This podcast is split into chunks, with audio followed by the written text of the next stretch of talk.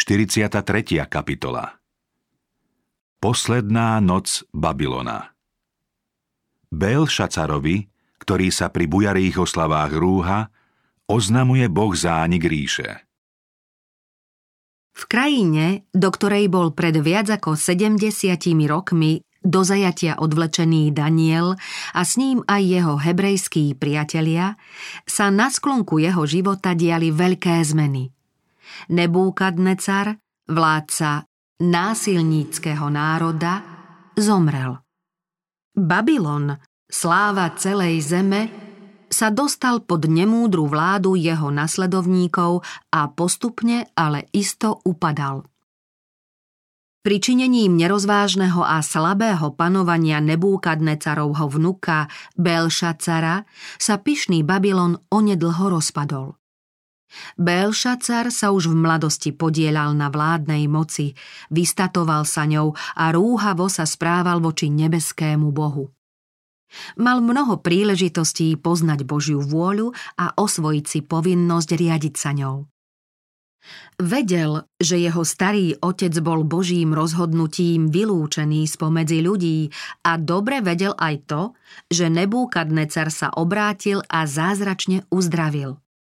Belšacar však dovolil, aby záľuba v roztopašnom živote a túžba po sláve zatlačili do úzadia poučenie, na ktoré nemal nikdy zabudnúť. Premárnil milostivo poskytnuté príležitosti a nezužitkoval ponúknuté možnosti dôkladne poznať pravdu. Belšacarovi bez povšimnutia uniklo to, čo Nebúkadnecar nakoniec získal za cenu nesmierneho utrpenia a pokorenia. Belšacarova ľahkomyselnosť Bolo to krátko predtým, než nastali zmeny. Na Babylon zaútočil Kýros, synovec Dária Méckého a veliteľ spojených vojsk Médov a Peržanov – v zdanlivo nedobytnej a hojne zásobenej pevnosti s odolnými múrmi a so železnými bránami, ktoré chránila rieka Eufrat, sa rozmarný kráľ cítil v bezpečí a svoj čas trávil v radovánkach a hodovaní. Pyšný, opovážlivý a nerozvážne ubezpečený panovník usporiadal pre svojich tisíc veľmožov veľkú hostinu a pred nimi pil víno. Veľkolepej hostine dodávali lesga nádheru všetky krásne veci, ktoré si môže dovoliť ten, kto má bohatstvo a moc. Medzi pozvanými boli očarujúco krásne ženy, ako aj slávni a múdri muži. Kniežatá a správcovia krajiny pili víno ako vodu a pod jeho opojným účinkom márnotratne hýrili. Bezúzdné pitie tak otupilo kráľovú súdnosť, že pod vplyvom nízkych pudov a vášní sa ujal vedenia týchto orgií. Počas hostiny rozkázal priniesť zlaté a strieborné nádoby, ktoré jeho starý otec Nebúkadnecar odniesol z Jeruzalemského chrámu, aby kráľ i jeho veľmoži, jeho manželky i vedľajšie ženy pili z nich – Kráľ chcel dokázať, že mu nie je nič príliš sveté, aby to nemohol použiť. Vtedy priniesli zlaté nádoby a kráľ, jeho veľmoži, jeho manželky i vedľajšie ženy pili z nich. Pili víno a oslavovali zlatých, strieborných, bronzových, železných, drevených a kamenných bohov. Píšuca ruka – Belšácarovi ani nenapadlo pomyslieť na to, že hýrenie sleduje nebeský svedok a že nepoznaný strážca pozoruje toto znesvecovanie, počuje rúhavé prejavy a vidí ohavnú modloslužbu. Čoskoro však nečakaný host prejaví svoju prítomnosť. Keď orgie vrcholili, zjavila sa nadprirodzená ruka, a na stenu siene začala písať akoby plameňom slová, ktorým nikto z prítomných nerozumel, ktoré však ako predzvesť súdu i hneď zasiahli svedomie kráľa i jeho návštevníkov. Bezúzdné hýrenie stíchlo a nevýslovnou hrôzou vyľakaní hostia hľadeli na ruku, pomaly píšucu záhadné slová. Pred očami sa im ako na veľkom plátne vyjavovali skutky ich nerestného života. Pripadali si, ako by stáli pred súdnym tribunálom väčšného Boha, ktorého moc dovtedy popierali – tam, kde len pred chvíľou vládla divoká veselosť a rúhavý smiech, zostali len zblednuté tváre a výkriky hrôzy. Keď Boh predesí ľudí, nemôžu skryť svoj strach. Najviac sa vyľakal Belšacar.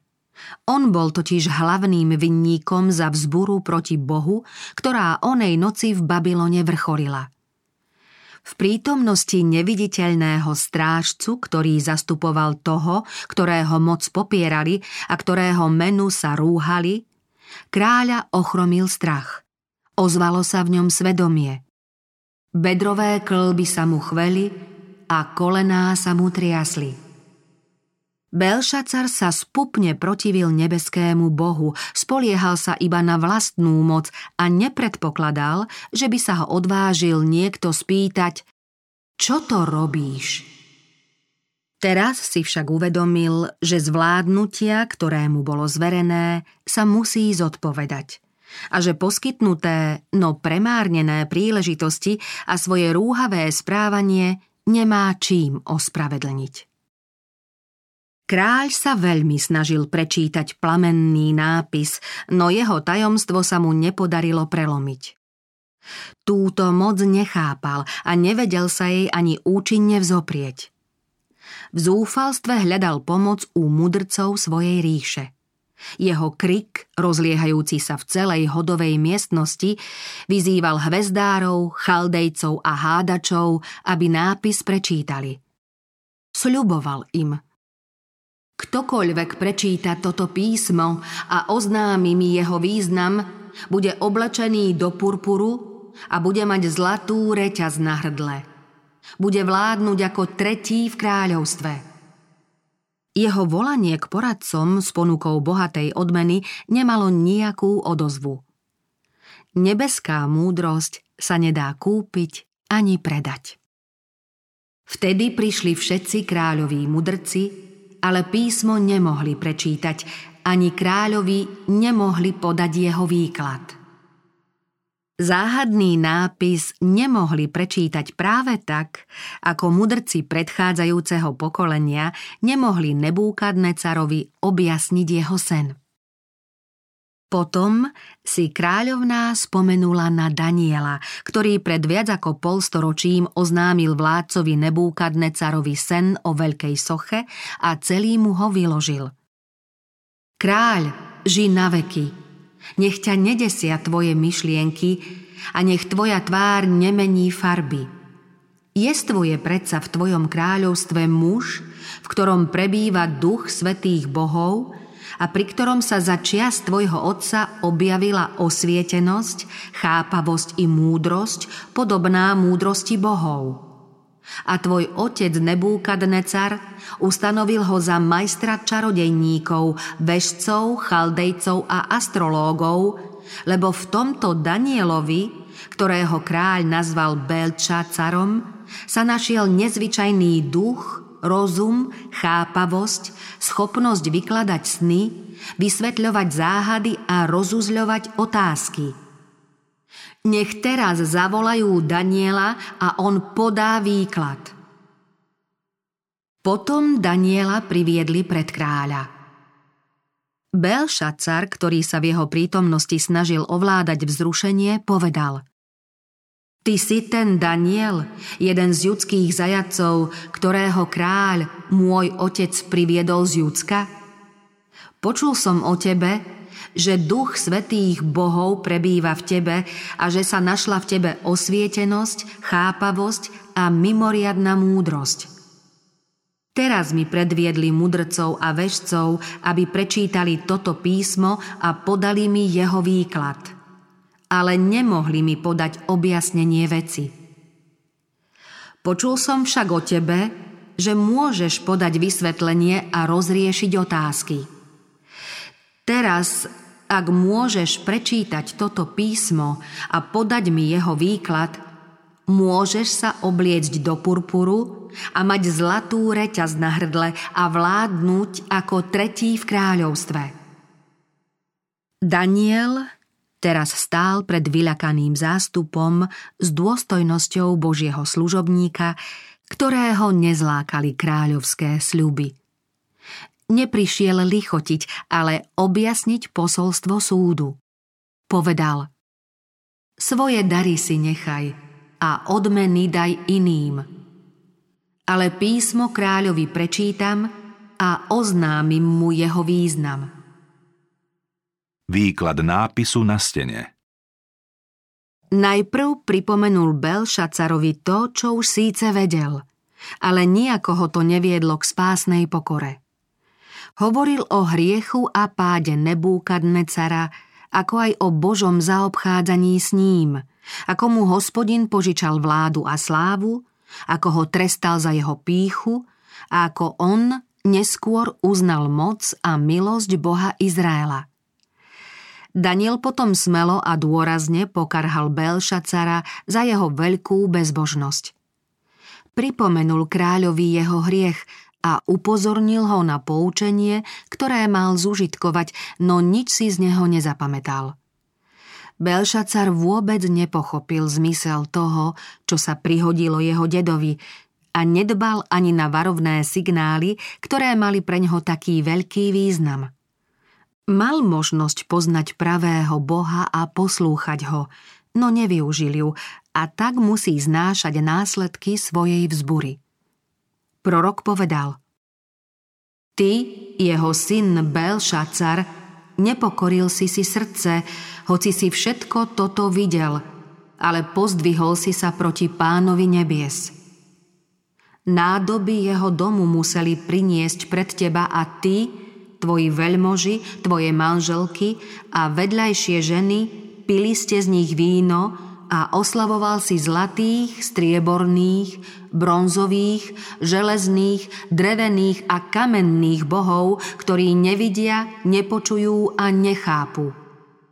Ale Boha, v ruke ktorého je tvoje dýchanie a ktorému patria všetky tvoje cesty, si nevelebil.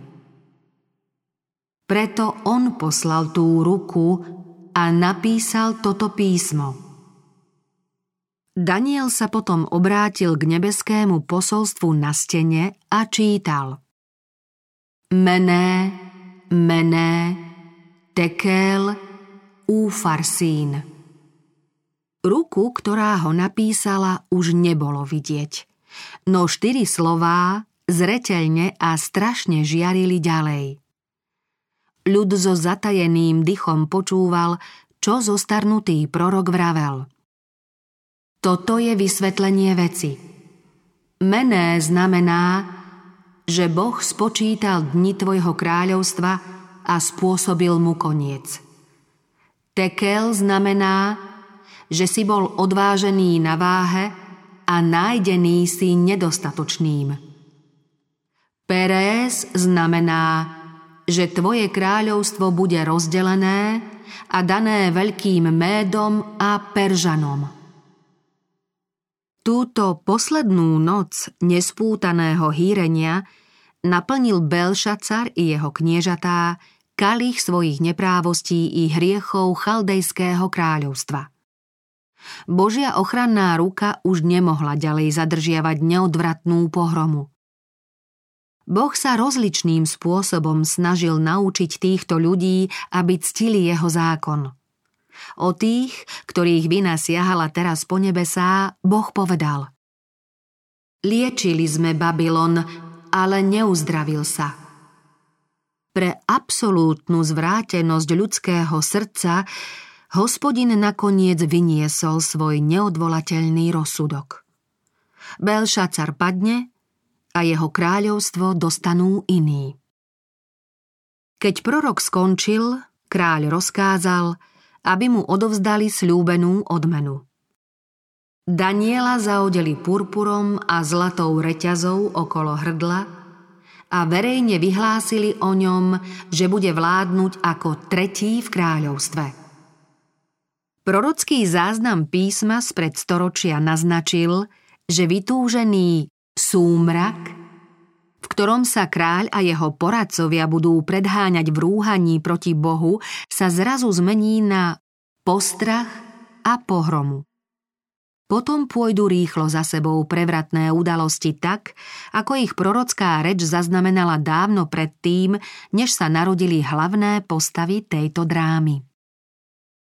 Kráľovi ešte v slávnostnej sieni v kruhu tých, ktorých osud bol už spečatený, odovzdal posol správu, že zo všetkých strán zaujali mesto nepriatelia, pred ktorých zbraňami sa cítil taký bezpečný – že jeho brody sú obsadené a bojovníci sú zmetení. Práve vtedy, keď kráľ a jeho kniežatá pili z hospodinových posvetných nádob a chválili svojich strieborných a zlatých bohov, Médovia a Peržania prekročili Eufrat a vošli do nestráženého mesta. Teraz už kýroví vojaci stáli pred múrmi paláca a v meste ich bolo ako kobyliek. Ich výťazný pokrik prehlušoval zúfalé volanie prekvapených hodovníkov. Tej istej noci bol chaldejský kráľ Bélšacar zabitý a na trón zasadol cudzí panovník. Pád Babylona Izraelskí proroci jasne predpovedali, akým spôsobom Babylon padne. Keď im hospodin vo videní zjavil budúce udalosti, volali Ako bol dobitý Šéšak, to jest Babylon, a zaujatá sláva celej zeme. Na aký úžas sa zmenil Bábel medzi národmi. Aké rozbité a dolámané je kladivo celej zeme – ako sa stal predmetom úžasu Babylon medzi národmi. Na hlas zaujatý je Bábel, zatrasie sa zem a jeho krik bude počuť medzi národmi. Odrazu padol Bábel, je zlomený, lebo prišiel na Babylon z hubca a zajatí sú jeho hrdinovia, dolámané sú jeho kuše, lebo hospodin je Bohom odplaty – určite odplatí. Opojím jeho kniežatá i mudrcov, jeho správcov, veliteľov i hrdinov a zaspia väčným spánkom, takže sa neprebudia. Znie výrok kráľa, ktorý sa volá hospodin. Nastavil som ti osídlo a chytil si sa, Bábel, ani si nevedel o tom. Dopadli ťa a chytili ťa, lebo si začal boj s hospodinom. Hospodin otvoril svoju zbrojnicu a vybral zbrane svojho hnevu, lebo to je práca pána, hospodina mocností v chaldejskej krajine. Takto vraví hospodin mocností. Utláčaní sú synovia Izraela a spolu s nimi i synovia Júdu. Tí, ktorí ich zajali, držia ich pevne, nechcú ich prepustiť. Ale ich vykupiteľ je mocný, volá sa hospodin mocností. On iste povedie ich spor, aby dal odpočinutie zemi a znepokojil babylonských občanov. Široké hradby Babylona budú zrovnané so zemou a jeho vysoké brány ohňom spálené. Tak hospodin zástupov prikázal urobiť koniec píche spupných a pokoril povýšenosť tyranov. Tak sa stal Babylon, ozdoba kráľovstiev, pyšná nádhera chaldejcov, Sodomov a Gomorov, navždy prekliatým miestom. V písme čítame – nebude nikdy osídlený ani obývaný po všetky pokolenia. Nebude tam stanovať Arab, ani pastieri neuložia tam stáda na odpočinok, ale stepná zver tam bude polihovať a sovy naplnia ich domy.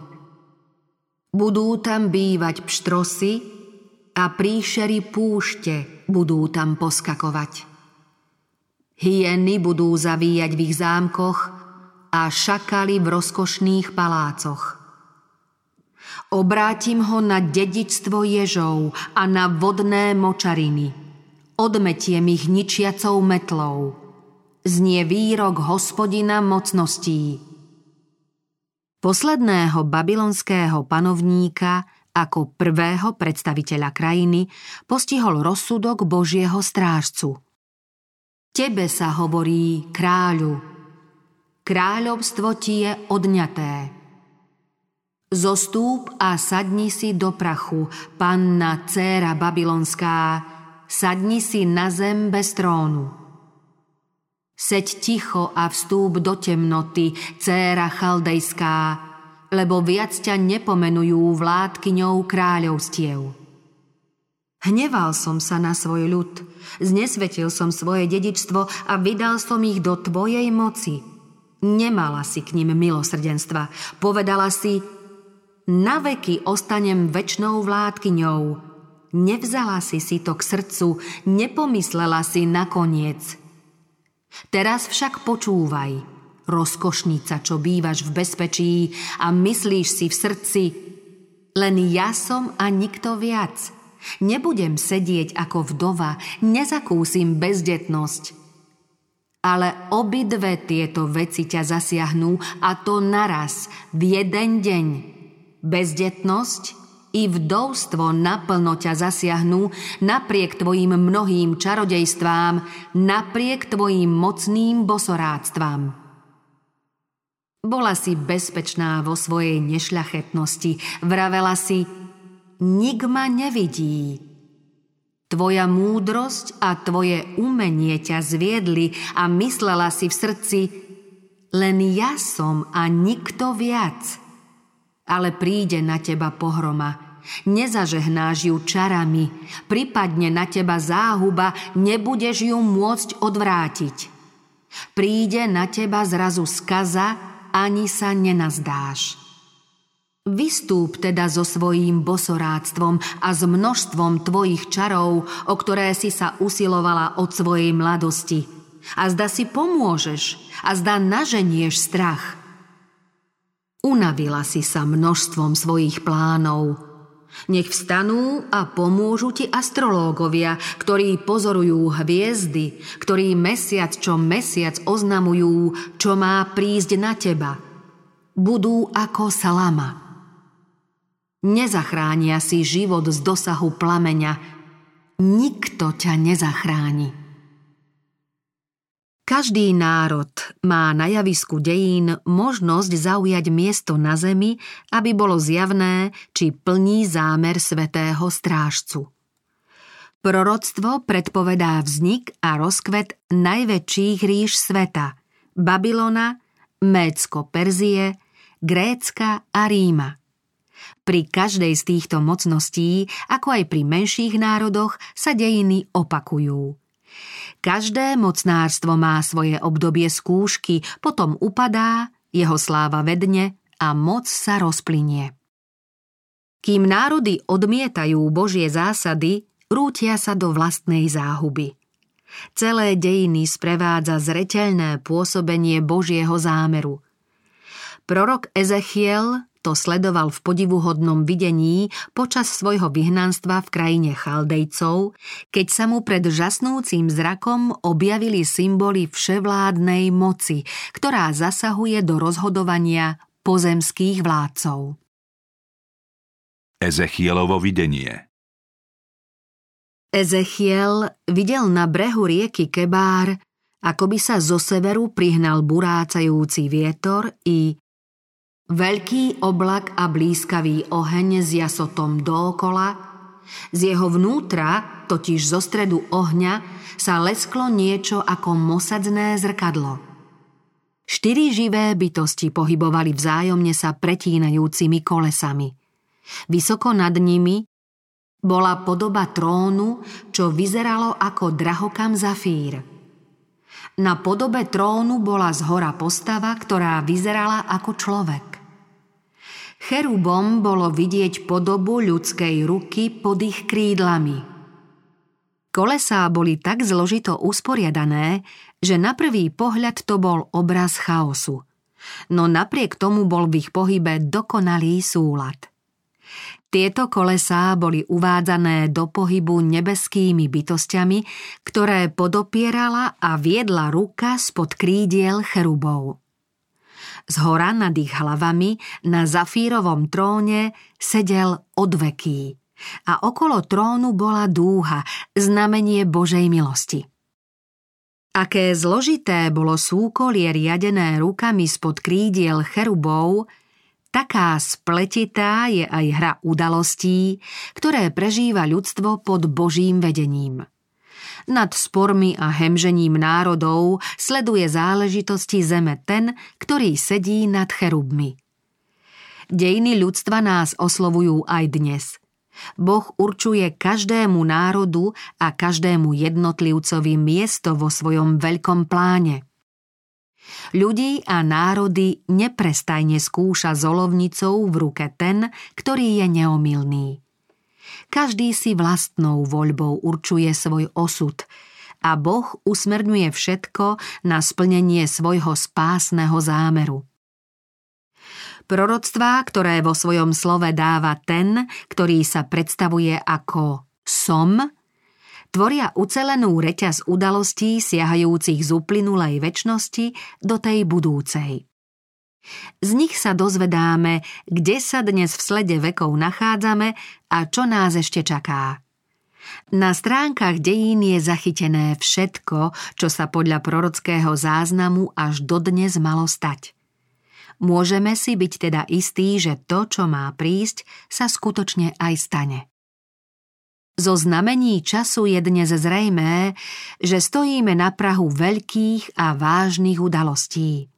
Všetko na svete je v pohybe. Pred našimi očami sa splňa spasiteľovo proroctvo o udalostiach, ktoré budú predchádzať jeho príchod.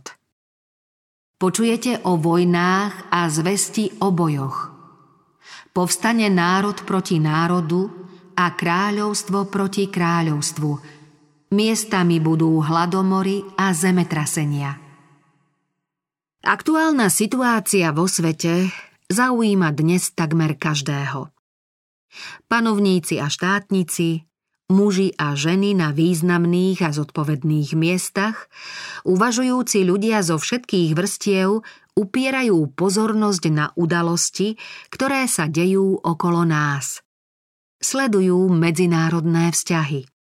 Všímajú si, ako každý prírodný živel, mocnejšie než kedykoľvek predtým, prejavuje svoju pustošivú silu, z čoho môžeme usúdiť, že sa chystá niečo veľmi závažné. Že svet je na hranici nejakej prevratnej a rozhodujúcej chvíle. Písmo ako jediné objasňuje zmysel týchto udalostí. V ňom sú zjavené významné, záverečné, dramatické scény dejín sveta, ktoré už začínajú vrhať svoje desivé tiene. Sprievodný hukot, oznamujúci ich príchod, spôsobuje, že sa zem otriasa a srdcia ľudí sa chvejú strachom. Hospodin spustoší zem a vypliení ju – rozvráti jej povrch a rozptýli jej obyvateľov. Veď prestúpili zákony a prekročili ustanovenia. Zrušili väčšnú zmluvu. Preto kliatba zožiera zem a jej obyvatelia pikajú za svoje viny. Ach, čo to za deň! Veď blízko je deň hospodinov. Príde ako skaza od všemocného – Semeno sa stvrklo pod hrudami, stodoly spustli, sípky sú zborené, lebo obilie sklamalo. Ach, ako vzdychá dobytok. Trápia sa stáda rožného statku, lebo nemajú pastvy. Aj stáda oviec hynú. Vyschol vinič a figovník zvedol. granátovník, palma i jabloň, všetky polné stromy uschli. Lebo uschlo, z čoho mali ľudia radosť. Srdce sa vo mne búri, nemôžem mlčať, lebo ja počujem hlas trúby, vojnový poplach. Skazu za skazou hlásia, lebo hynie celá krajina. Beda, lebo veľký je to deň. Niet mu podobného. Je to čas súženia pre Jákoba, ale bude vyslobodený z neho. Ak máš útočisko v hospodinovi, u najvyššieho príbytok svoj, nič zlé sa ti nestane, nejaká pohroma sa k tvojmu stanu nepriblíži. Zvíjaj sa a stenaj ako rodička, céra Sion. Vykúpi ťa, hospodin, z rúk tvojich nepriateľov. Teraz sa zhromaždili proti tebe mnohé národy, ktoré hovoria Nech je znesvetená a nech sa naše oko napasie pohľadom na Sion.